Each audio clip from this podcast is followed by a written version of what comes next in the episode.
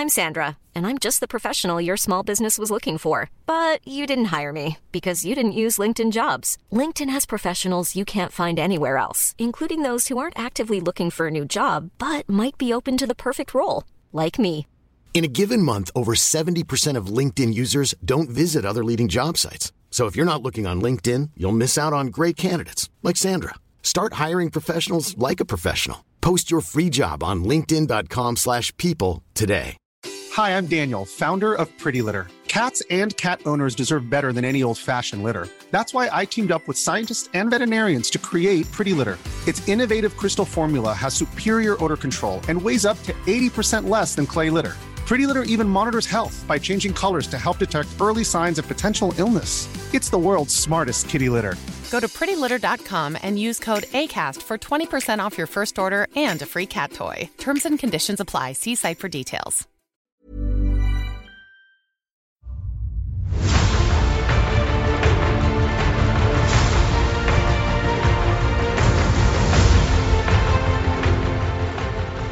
Hello, everybody, and welcome to the Blizzard Watch podcast, where we, the folks at Blizzard Watch, do a podcast where we talk about Blizzard Entertainment and its many games, and occasionally something else, but usually we try to keep it self-contained as much as possible. Um, with me this week, uh, we've already decided that they are my uncanny co-hosts. Uh, Liz Harper, I think she can like tap into her mutant nature to create like giant evil columns, like in Ultima Nine. I don't know. Uh, and Joe Perez, who can hurt his back and has done so. Yeah, I That's a really lousy superpower. His power's not great. It really is. I mean, I, I'd rather summon ducks. Yeah, only if eh, yeah, ducks, not geese. You don't want to summon geese. That's if you summon No. geese, that's like your ultimate. Like you shouldn't. You, you you've summoned a goose, and now everything's now everything's about to be very bad. He's doing quack sounds. Uh, but yeah, a lot going on this week, uh, or stuff that has gone on since our last podcast. Uh, not so much happening after, but there's there's some stuff. So we're gonna talk we're gonna talk about all that stuff now, and then we're gonna see how far much of the show that takes up, and then if there's time, we'll we'll do some emails and questions because we got some. Uh, but first up, uh, I want to talk about this one first. Uh, I think both Liz and Joe will have really good insights on it, and I have a opinion that is not particularly insightful or useful, but I'm going to say it anyway. Uh, today, I guess today we found out that Overwatch 2 has officially decided not to do the original plan for their PVE content, and that they're not going to do like an entire PvP game where with character PvE. advancement. PvE, yes. PVE. Sorry, if I'm saying PvP, they're not going to do PvP. What? what the That heck? That would be weird. yeah, that would be a swerve for you. That's the whole game. Yeah, but yeah, then they're not going to do back at BlizzCon 2019. I remember because I was there, the only one I ever got to go to. They did a big reveal for Overwatch 2, and they talked about how the game was going to be a sequel. It was going to have a whole PVE side.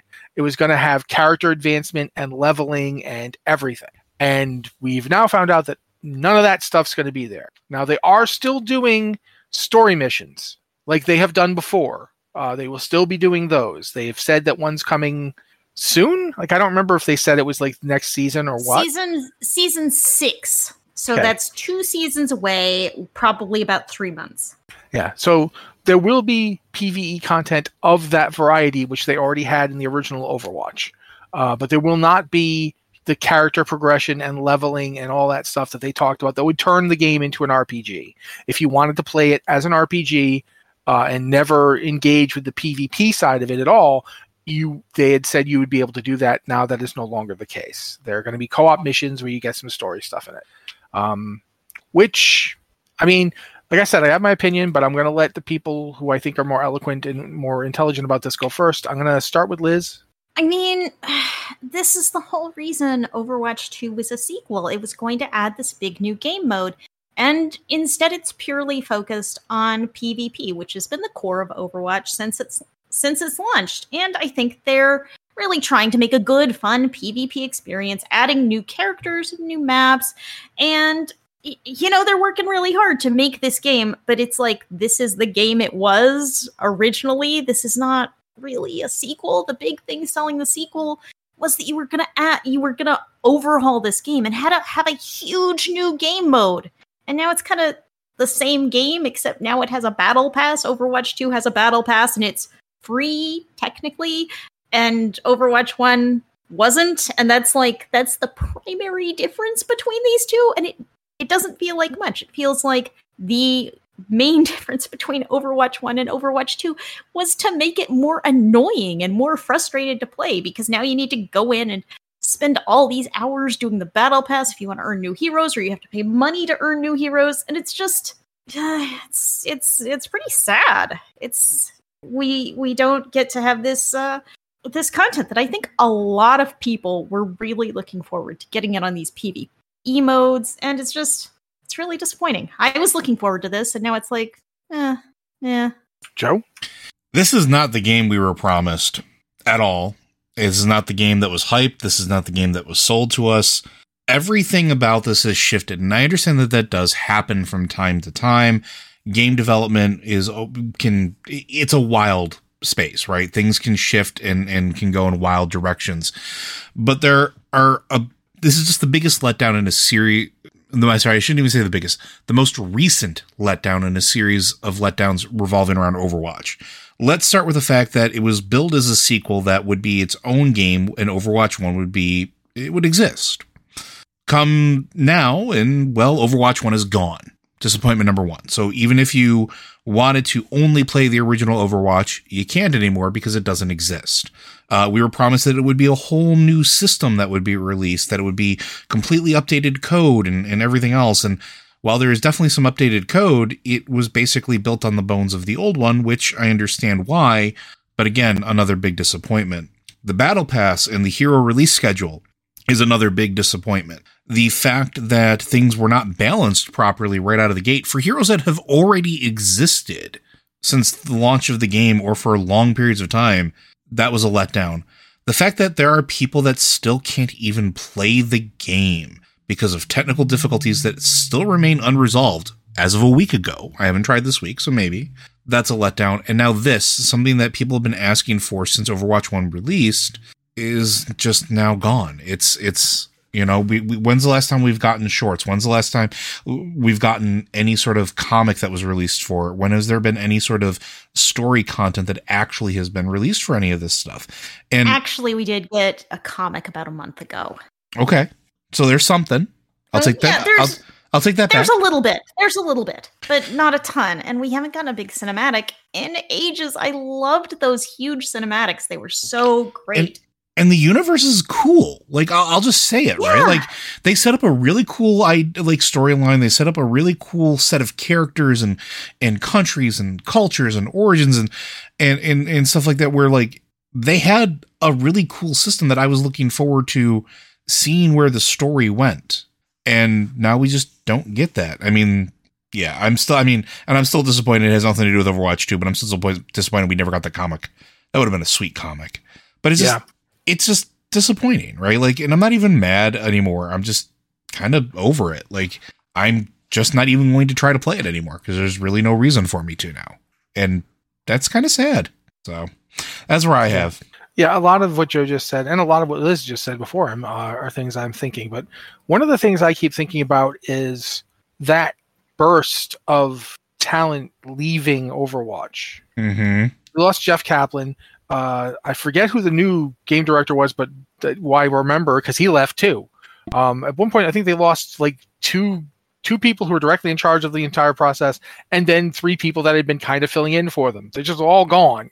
And I think that that combined with COVID, combined with working out of the office, combined with a lot of things, led to Overwatch at one point. I don't, I don't think that the game they were working on in 2019. I don't think we'll ever see any of it because I'm positive that they went back to they stripped it all, went back to to, yeah. to like okay, what do we what can we get out? What can we do here? And I think the result has been a game that were had there never been a 2019 announcement, had there never been a oh it'll gonna it's gonna do this and it's gonna do that. Yeah. People would probably be pretty pretty okay with it. I mean not I mean some of the stuff would just, you know, straight up the idea that you don't just get new heroes it just seems foreign to me when it's a game that is heroes are so important to it. Who you get to play as is really important. Uh, I am thinking back you, to the original Overwatch here. You do get new heroes, but you either need to play to the end of the battle pass or buy the battle pass. Yeah, and neither or, of those is you Yeah. know the way it used to be. I mean, like think about when when Brigitte came out. She just came out. Yeah. Yeah. Or Doom, you know, Doomfist, any of them. They just happened. Mhm. You know, And like you didn't have to do anything. You And- just, and- they were there. And there are games that have been doing new champion releases and stuff like that for ages that have been doing it uh, effectively and, and not requiring a battle pass, right? Like, uh, I'm gonna throw Riot up here. Riot has been sort of killing it as far as like game development and actually deliver, well, over delivering because they're not really they're not promising the world and they're giving way more than anticipated in a lot of stuff. But like with League of Legends, you can just play the game and earn like the currency that's existed since the beginning of Dawn with that game and unlock a hero. And they also have a free rotation where it comes in there. They could have done something like that where it didn't require a battle pass. Um, and it didn't require you to, to like reset every so often to get it because that's that's the thing with battle passes, right? It's not a stored currency. A battle pass exists, it runs its course, and then you reset with the next battle pass and you start over from scratch. Right? Like it's it's a weird thing. And I don't know. It's other game companies are going to seize the advantage on this, I think. And I think they're gonna we're gonna start seeing well, I guess I'll go back to Riot. Like we talked about Overwatch and how it would have been perfect for an anime. They did that with Arcane. Mhm. Overwatch would have made a fantastic anime. Amazing. It would have been phenomenal, especially with the vo- if they the voice acting talent they already had on on hand, right? Mhm. Uh, it- they could have just said, "Hey, you guys want to do a six episode or a ten episode like you know anime?" And they probably would have gone for it. Throw money at them, they and people we would have eaten it up. And like all of this stuff is just gone, and just other companies are going to step in and pick up that slack. They're gonna they're gonna seize on what Overwatch two didn't deliver on. I mean, Be, even, be looking out for that Apex Legends uh, PVE mode. or I mean, Valorant might get one or something. Who knows? Like, you, Yeah. You- you- everybody's waiting for the next Titanfall. I feel like, or I shouldn't say everybody. A lot of people are waiting for the next Titanfall, right? So, I, I know I would like one. Um, but anyway, I uh, hang on. I want to jump in and like switch topics a little bit to Okay. I'm I'm sorry this is something that wasn't even on our list to discuss, but the Diablo 4 battle pass which we've heard some new stuff on this past week.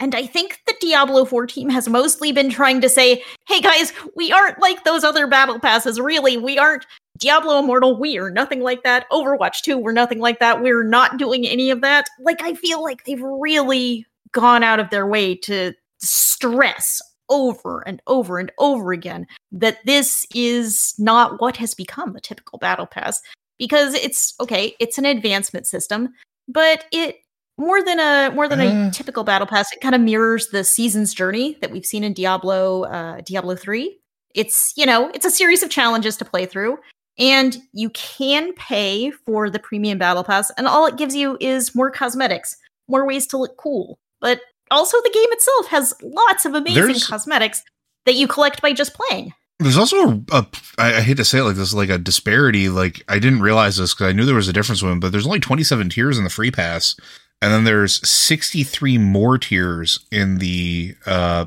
premium pass Mhm. which game? for Diablo 4. diablo 4 Okay, Which 'Cause I that- know I that. mean, um, it's it's it's one of those things. I believe, like a lot of battle passes have you know tiers, and on like tier one there's a free reward, and like tier five there's a free reward, and in between those tiers there are like sure. paid rewards. I think it's going to be. I think it's like that. I just think that's interesting because usually there's not that large of a disparity.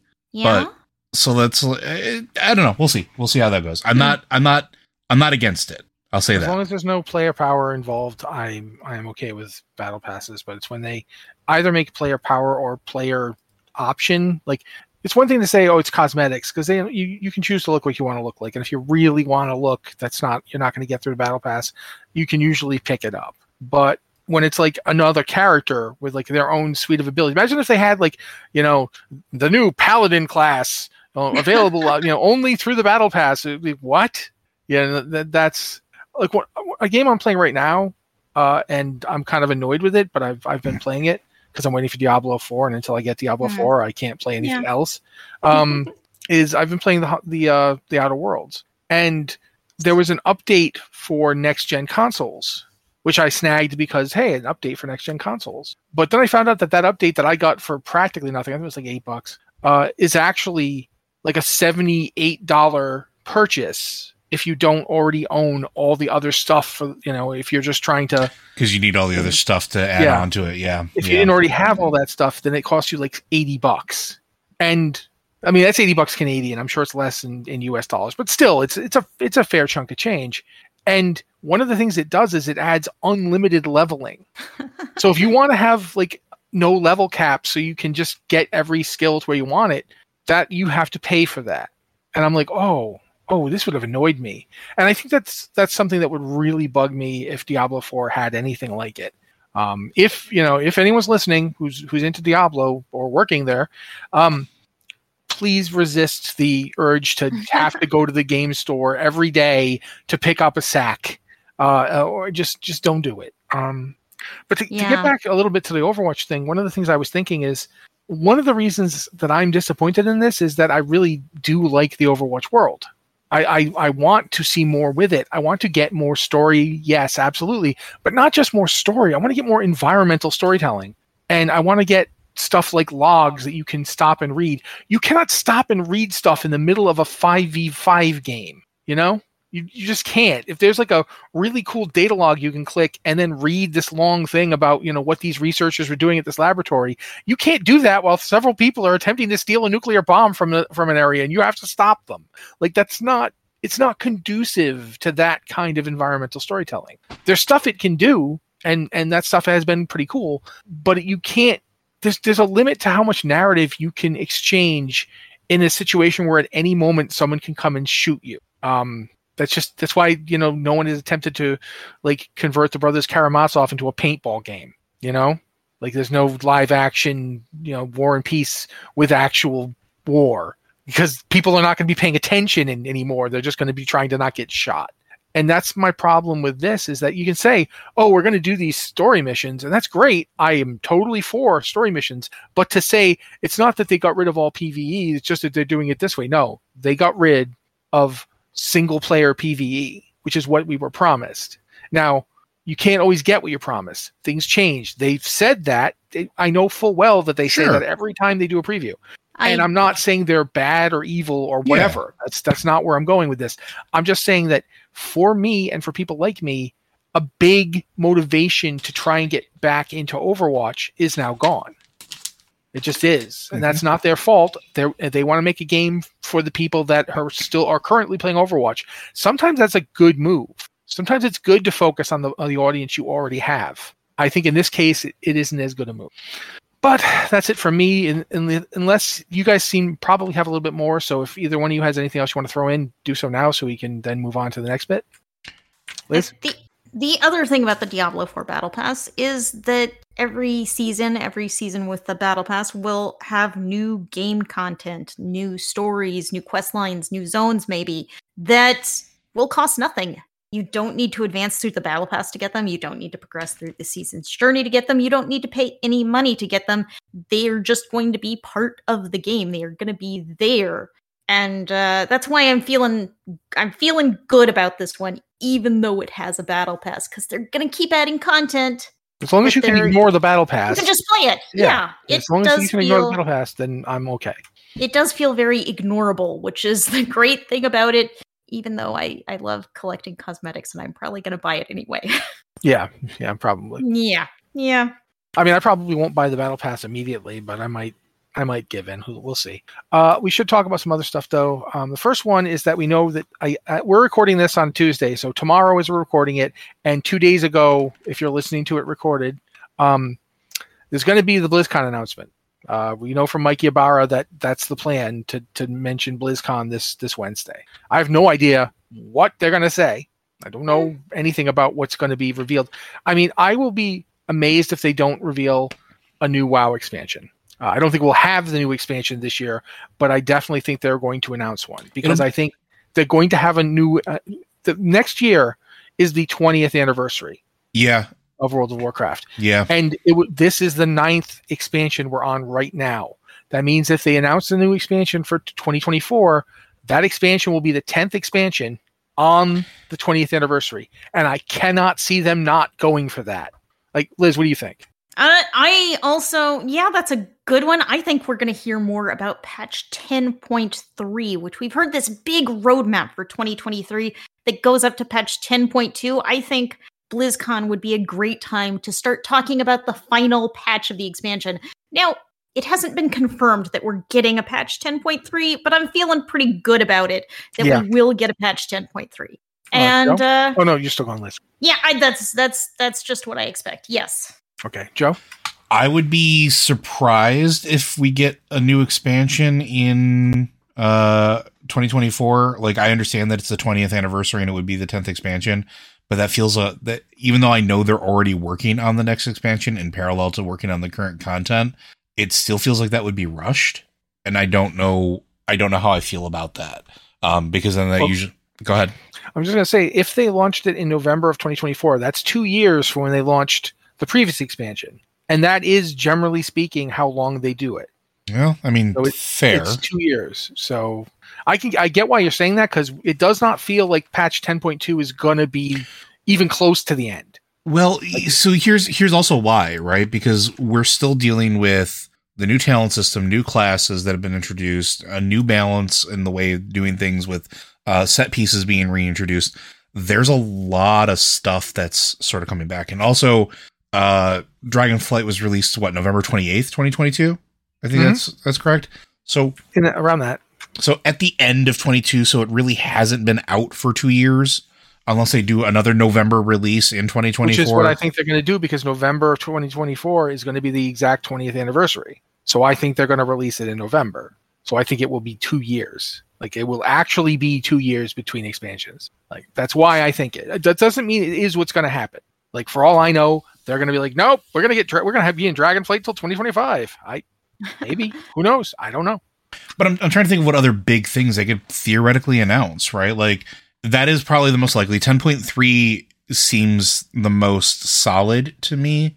But what if they didn't announce any of those and we get another entry into StarCraft? Not necessarily. hey, listen, pie in the sky, right?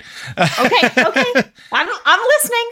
It's because it's it's an IP that they've had that they've done nothing with for so long that it would be absolutely mind blowing if that's your big announcement that you have something else related to StarCraft in the works at the next BlizzCon because there's still a lot more work to do on World of Warcraft, uh, which is fair, right? I think we can all agree that they're still fine tuning things.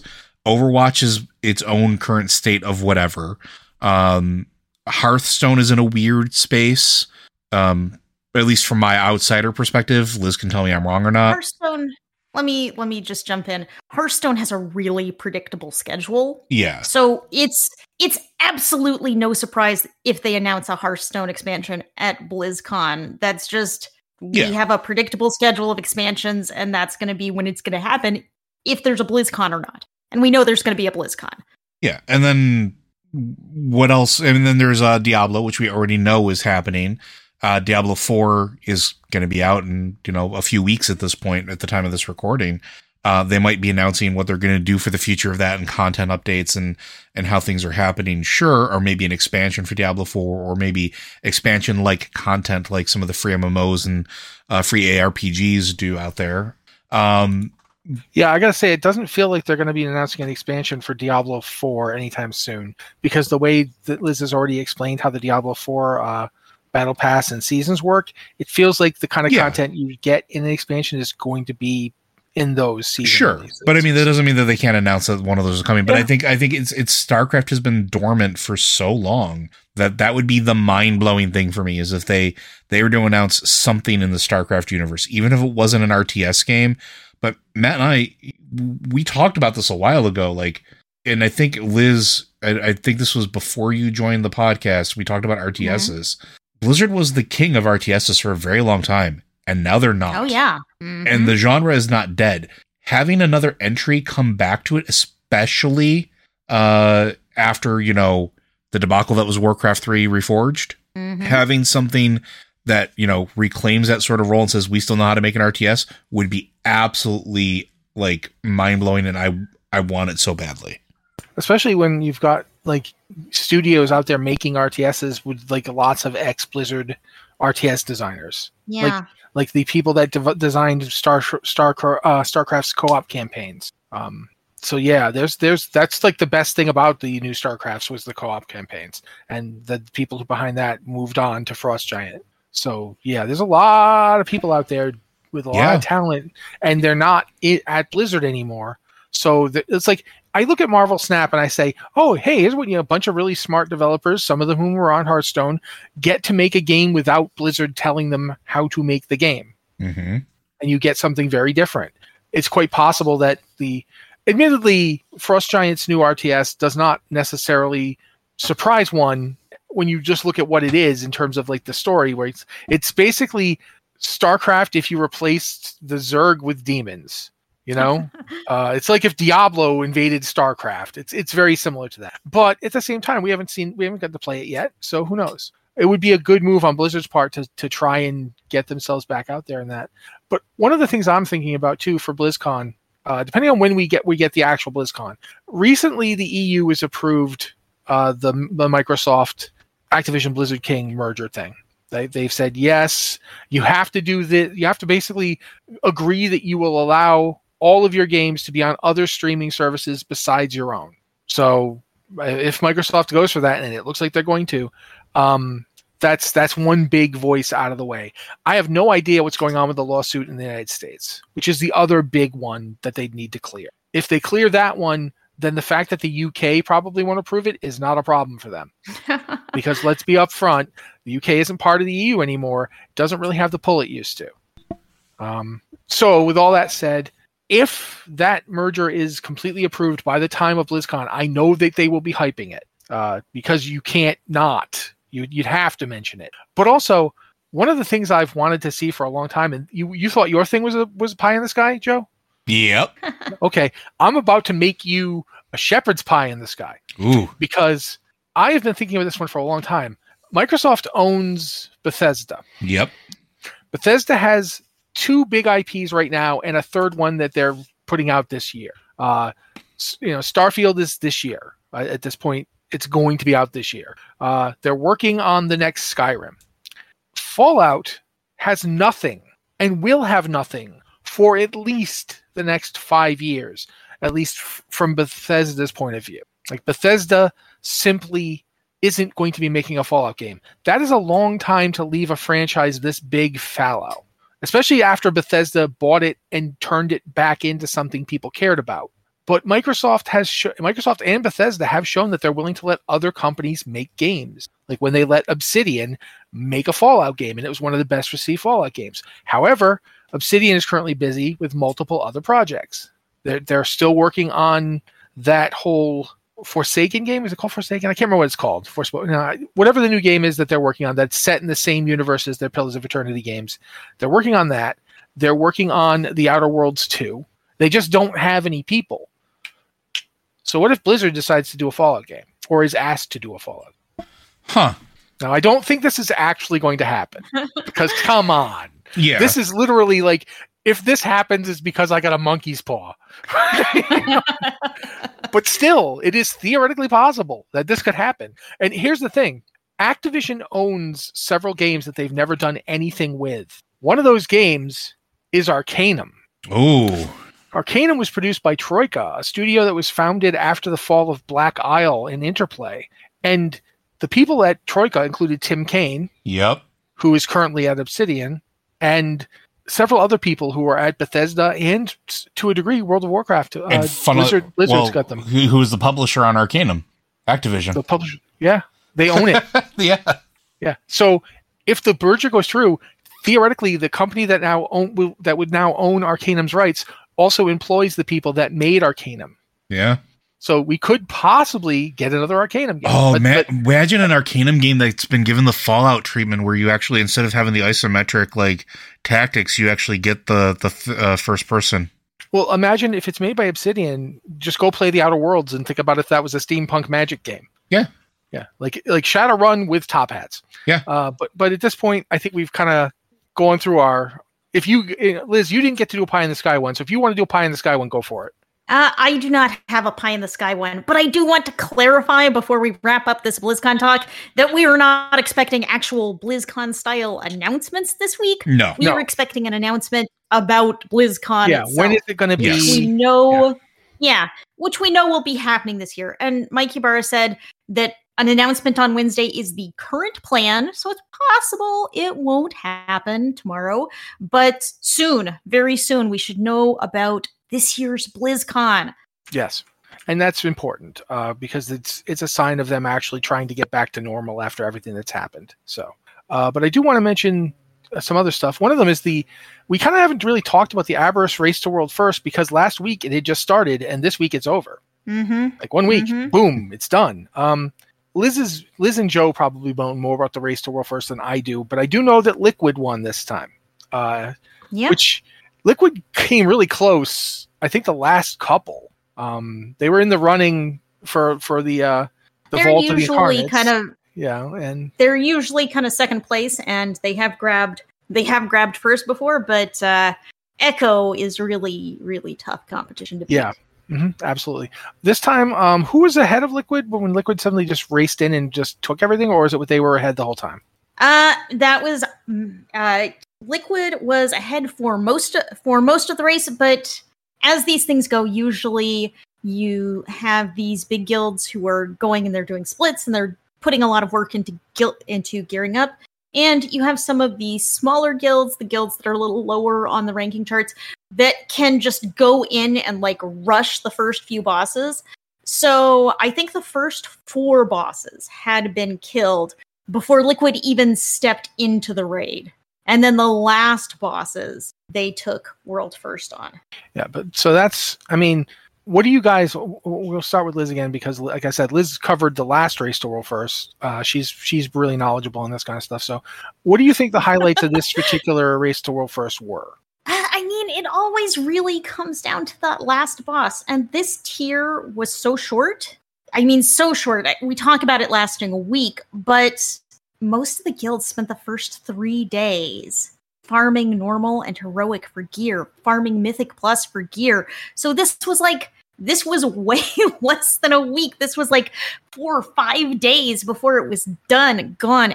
All of the bosses defeated so it's it's a little harder to pinpoint like a favorite moment because it all it went so fast you know you did not have time to watch them spend like 300 pulls on a boss and really refine their strategy and even the final boss Sarkareth that was 120 pulls which is That's a short. lot lot lot a lot lower than we've seen on recent in tier bosses uh, you think I maybe did they, enjoy they took watching a lesson from the the last tier that they maybe they didn't need to do as much I- splitting as before? Uh, uh, you mean like splitting, like doing raid splits, the heroic Yeah. splits? Like maybe they didn't do as much as they had Yeah. previously, or Uh, no, they still did a whole lot. Uh, I mean, it was really excessive on the Sanctum of Domination tier when they would just spend days and days and days killing Anduin over and over. It's like Anduin split number 40, and you're watching the race, and it's like, oh my god. I understand you need to do this to gear up and get your tier sets, but oh my god. I don't have the stamina to watch you. I don't understand how you have the stamina to actually go in and play this single encounter so many times. So I think they, you know, they really went in and did the same amount of prep work. It's just the raid bosses themselves were kind of uh, just not as challenging for guilds at this level with this much gear.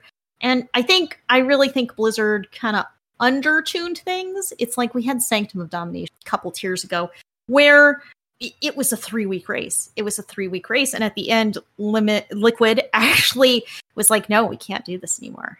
They kind of dropped out. And I think they got third place in the end. Am I right there? I think that's right. I think I'm Yeah. right Yeah. because they were just like, okay, we can't keep grinding this. They got to a point on the jailer where it's like, and I think anyone who's rated probably knows this feeling where you're making an attempt and you're making an attempt and you're tired and you've been doing this for so long and just every attempt is like a little worse or at least Yeah. not any better. Progression stops because you're just yeah not, progression stops capable. because you're just you're you're exhausted and you're just your mind isn't in the game. And by three weeks that's where the entire guild was and they weren't making progress and they decided okay we're going to stop.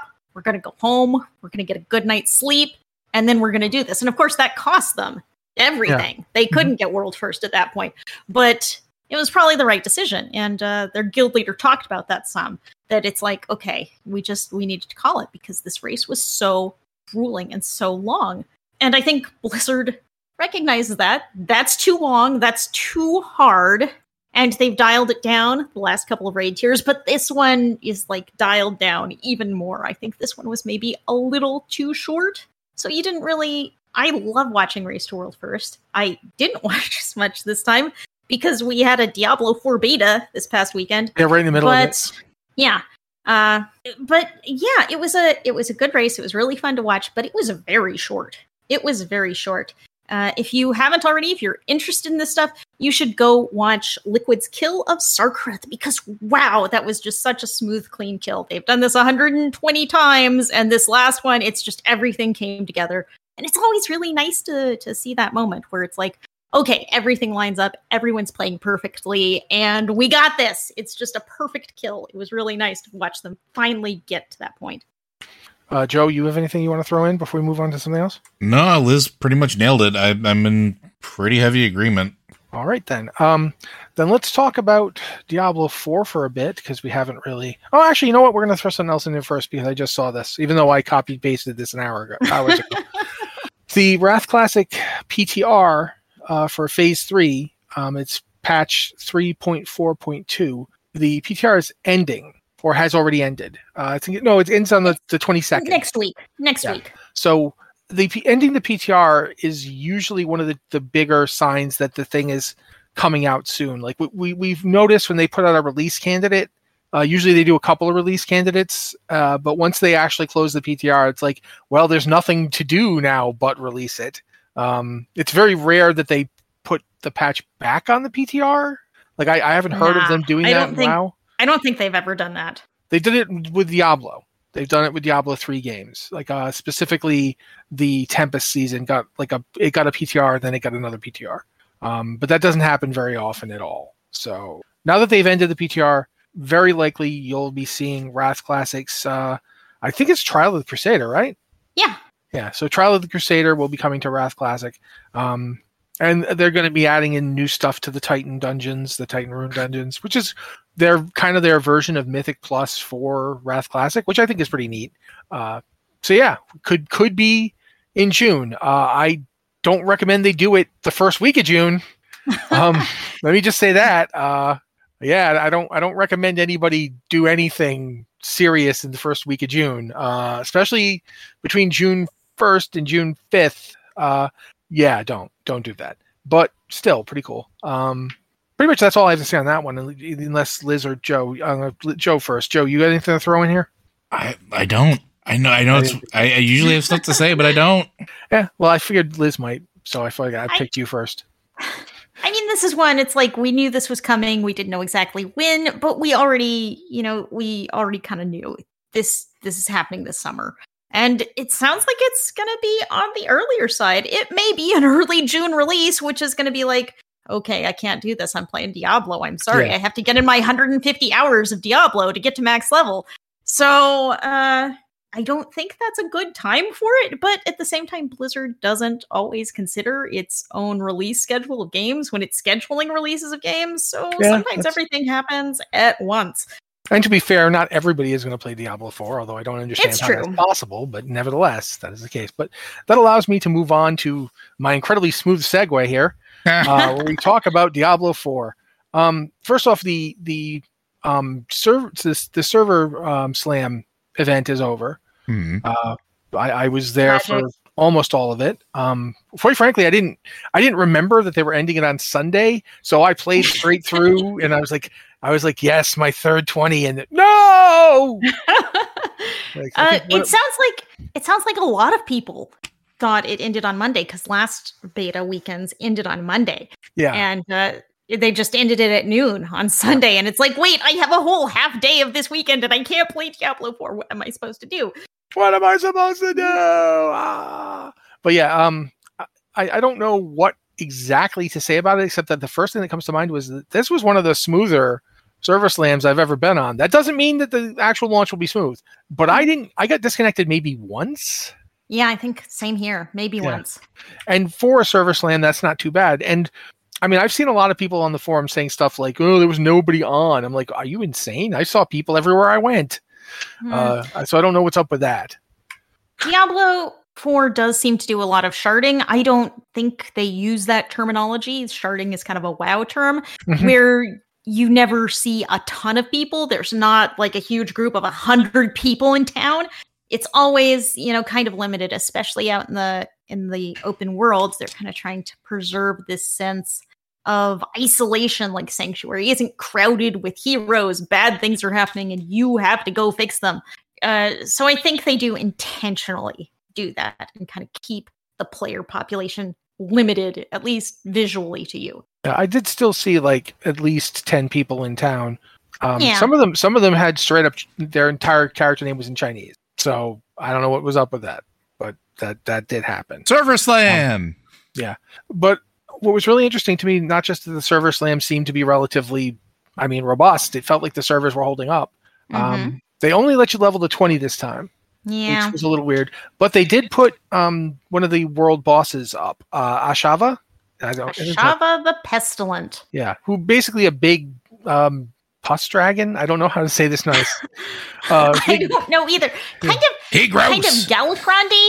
Does Yeah. anyone did anyone else feel Galakrond when you saw this thing? I felt Galakronded. I felt like I'd been definitely Galakronded. Galakronded. Yeah, it, it was. It was not. Did Joe? Did you get to play?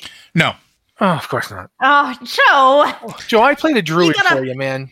You gotta play this game so we can talk about it. There, Focus on I, I mean, I'm gonna play the game when it releases. I just haven't had. An, I there are only so many hours in the day.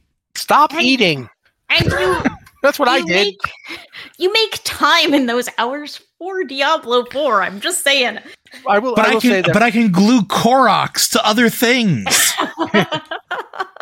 yeah, to, to be fair, uh, you know, Tears of the Kingdom coming out when it did did mean that you know that's a hard choice for some people. Hmm, yeah. But uh, regardless, I, I, I will tell you, man. Um, I've got some ideas for you for druid leveling, so we should talk. okay, Um, I'm down. But one of the things I really actually liked about um, playing this time was that I got to play a druid up to twenty, and that was fun. Um, I didn't I didn't get my rogue up very high. My rogue was like level six or seven when everything went down. But my two barbarians were both at twenty, and my my uh, my druid was almost a twenty. So I was pretty happy with that.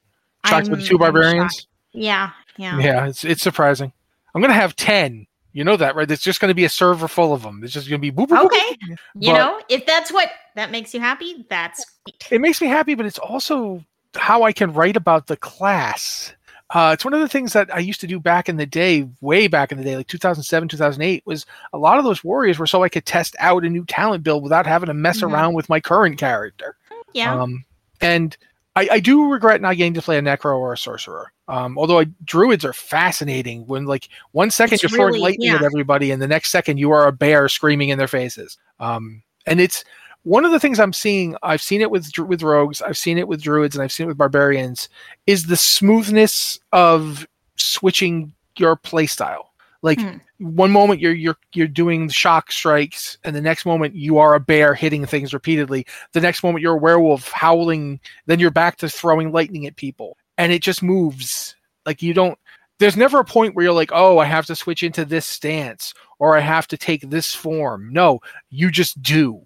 And then when you're done doing the thing, you you go out of it. Um, and it's really something I, I find fascinating. The the rogue was, I think, possibly the trickiest of the three I played. Mm.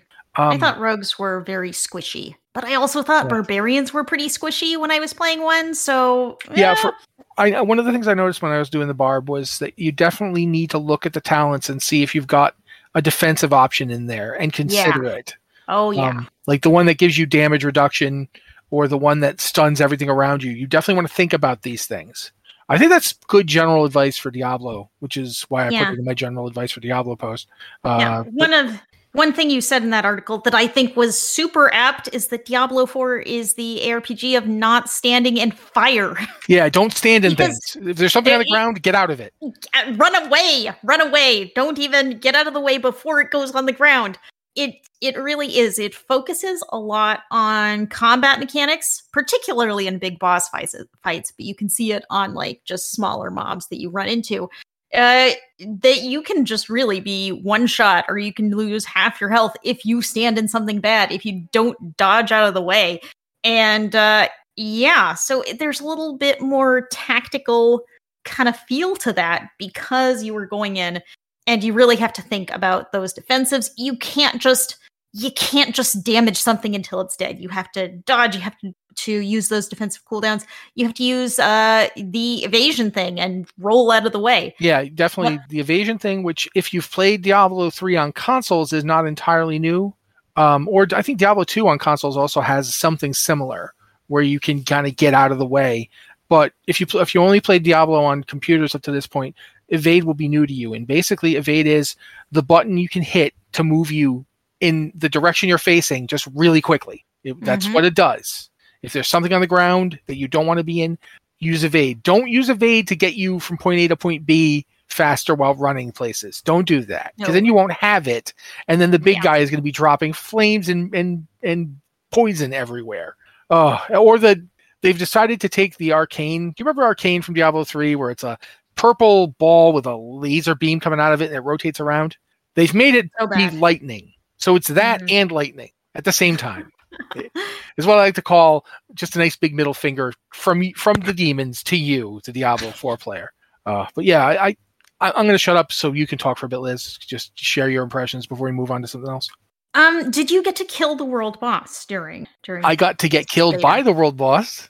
Yeah. Okay. So it took me five attempts to kill the world boss, and I think it was only going to be available like seven times during the beta. You got a special cosmetic for killing the world boss. So it's like, this time I'm gonna kill the world boss. I'm gonna do it.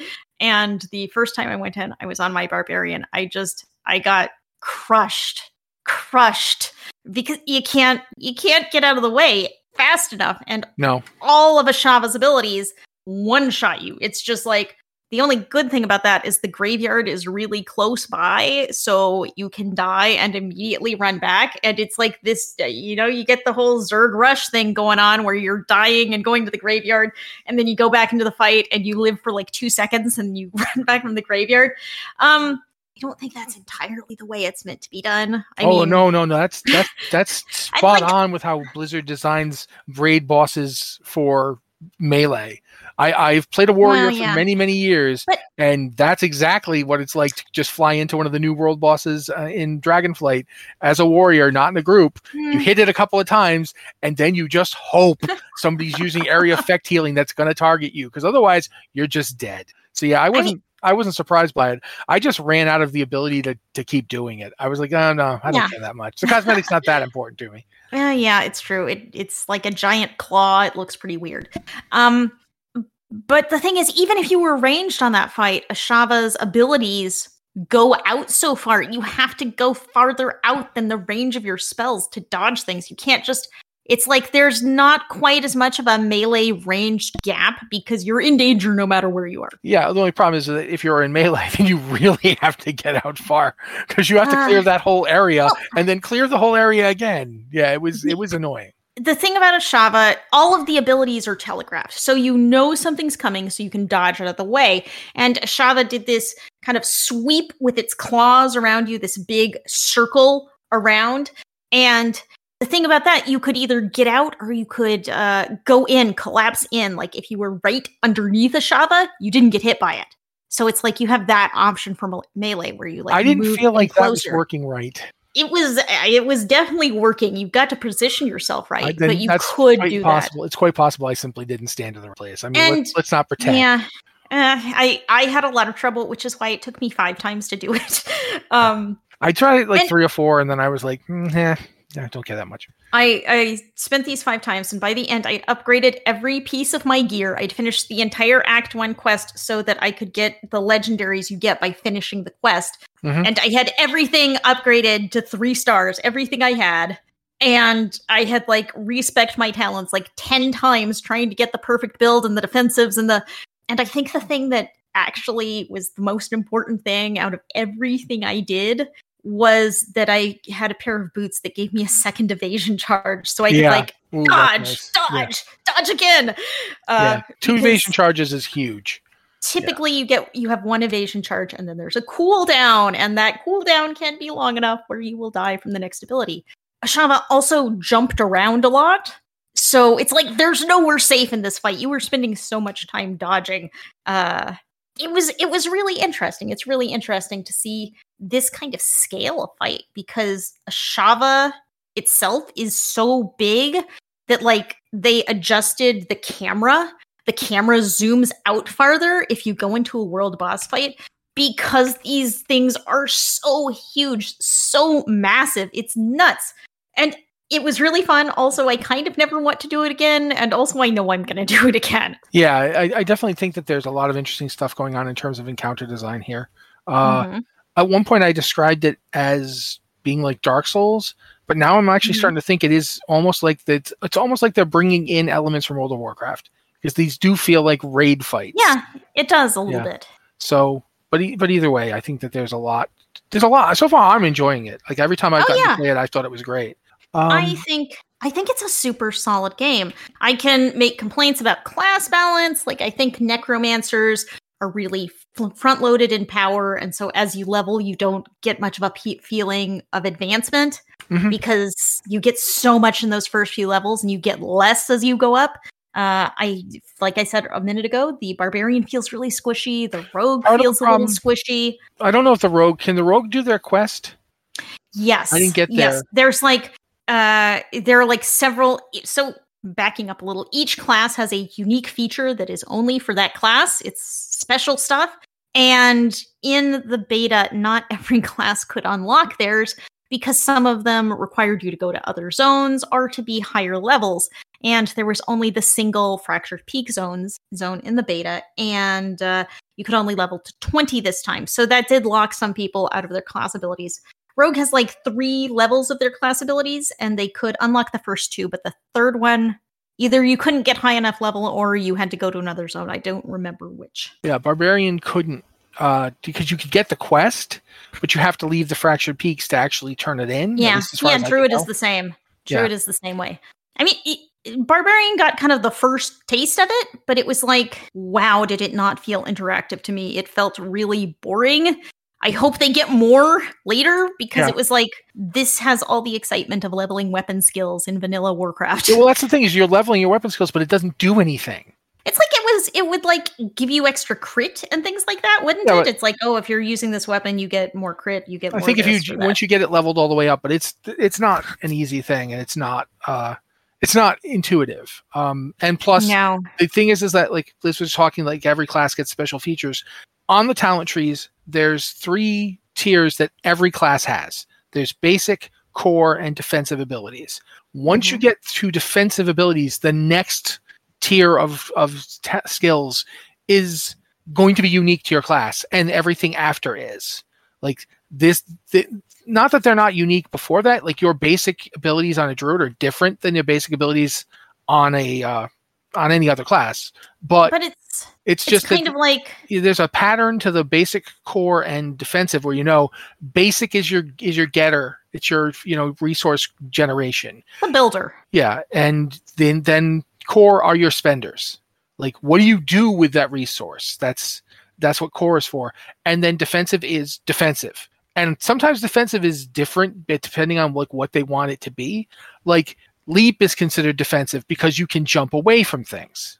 And that's if you're taking a lot of damage jumping away is a pretty good move. Um but there's like so so and each of these abilities has like there's like a talent.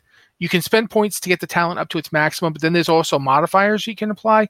One there's al- like one modifier that just that's the modifier for this talent. You just get it. Uh, if you spend the point you just get this modifier. But then there's two that branch off from it and you can pick one of them.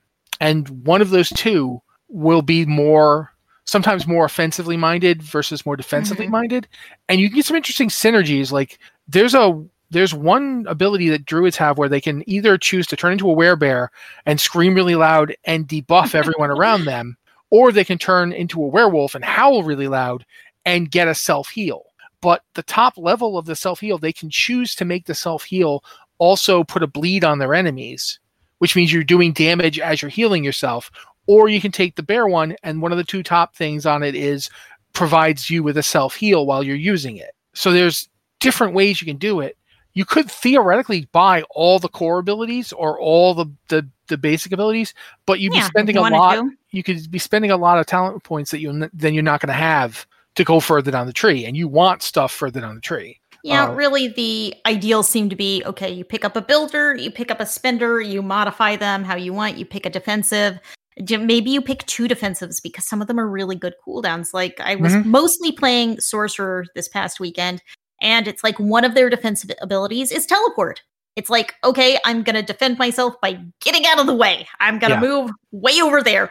But then you could also get like ice armor, which is like, okay, I'm going to defend myself by putting a shield on myself. And also, when I do this, I can regenerate mana while I'm in the shield.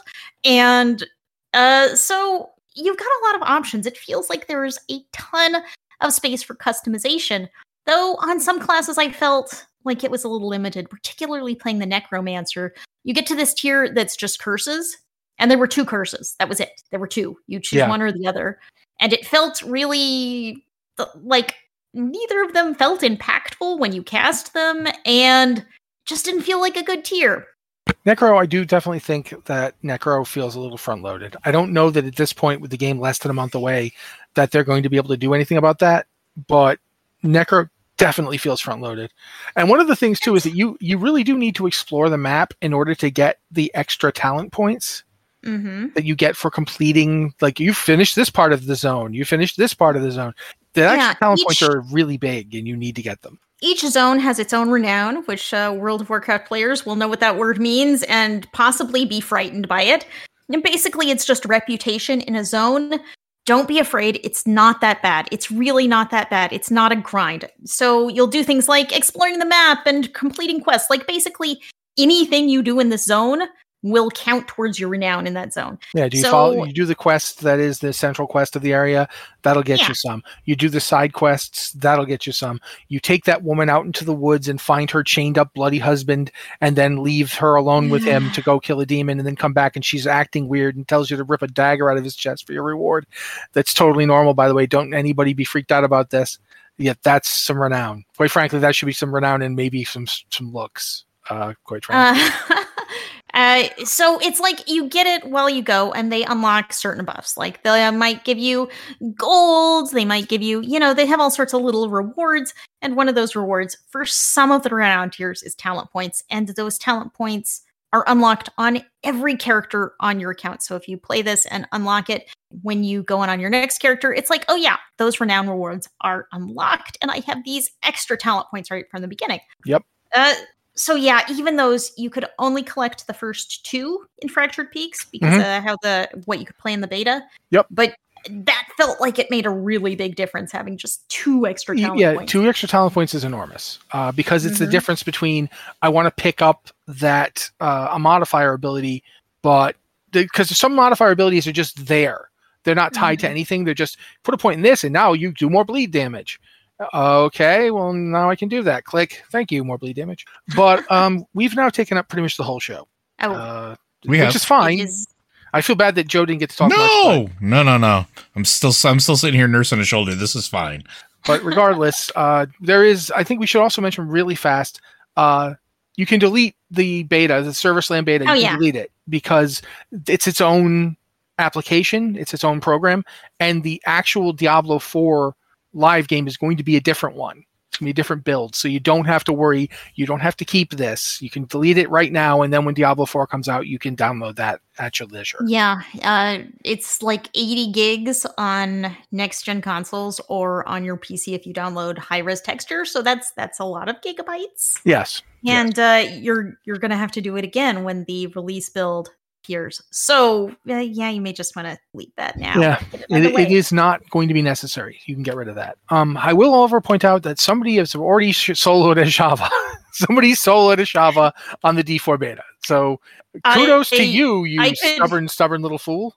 Wow. I could barely I could barely do that with a group, and I still died like twenty times. So Yeah, that, that is Wow. kind of amazing. uh, you know, seriously, dude, congrats. Uh, that that's that's wild. But uh, okay, at this point, uh, I'm gonna nudge Joe. Blizzard Watch is made possible due to the generous contributions at patreon.com slash Blizzard Watch. Your continued support means that this podcast and community is able to thrive and grow. Blizzard Watch supporters enjoy exclusive benefits like early access to the podcast, better chance at having your question answered on our podcast or the queue, and an ads-free site experience. Thank you very much, Joe. Uh, thank you to Liz for not only writing all the stuff that we talk about in these these emails, because you know it, it's it's a lot of stuff to collate, and sometimes I miss things. So she generally steps up and Hmm. catches everything for us. So thank you for that. I I also I also already do that for editorial reasons, so I figured, hey, you know, we can I can actually I do this, I can just share it. and it it's quite helpful. Uh, and you know, thank you to me for showing up, I guess. and also, I was here. Also, me. Uh, but yeah, regardless, thank you guys so much for listening. This has been the Blizzard Watch podcast, and we'll be back next week. Oh wait, I'm sorry, I messed up. Uh, if you've got a question for the show, I know we didn't answer any this week, but you know, hey, you know, there was a lot of stuff. Um, if you've got a question for the show, you can go to our Discord, and we have two channels. We've got the Patron QM Podcast Questions channel, uh, which is great. Please, if you're a patron, absolutely jump in there and ask some questions. We, we love getting them. Uh, if you are pa- you're not a patron, but you still want to use Discord, we also have the Q and Podcast Questions channel for non patrons, uh, which you know we we still love your support. We just uh, you know we, the patrons get first crack because they're actually paying for us to have the site. So you know that's the thing. We crave validation. Yes. Oh, also, you can email us. Uh, you can email us at podcast at blizzardwatch.com. We got a long email this time, which I feel really bad we didn't get to answer, but, you know, we'll, we'll roll them forward and hopefully we'll get to answer this one. It was actually much longer than this, but you told you gave me permission to cut stuff, so I did. Um, but yeah, thank you to everybody uh, who who asks us anything or otherwise interacts because that's gold. We love that. Uh, and yeah, like I said, this has been the Blizzard Watch podcast, and we'll be back next week.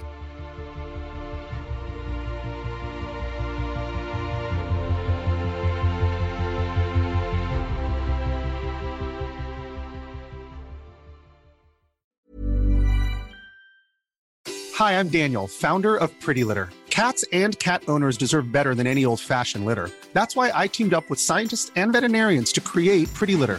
Its innovative crystal formula has superior odor control and weighs up to 80% less than clay litter. Pretty Litter even monitors health by changing colors to help detect early signs of potential illness. It's the world's smartest kitty litter. Go to prettylitter.com and use code ACAST for 20% off your first order and a free cat toy. Terms and conditions apply. See site for details.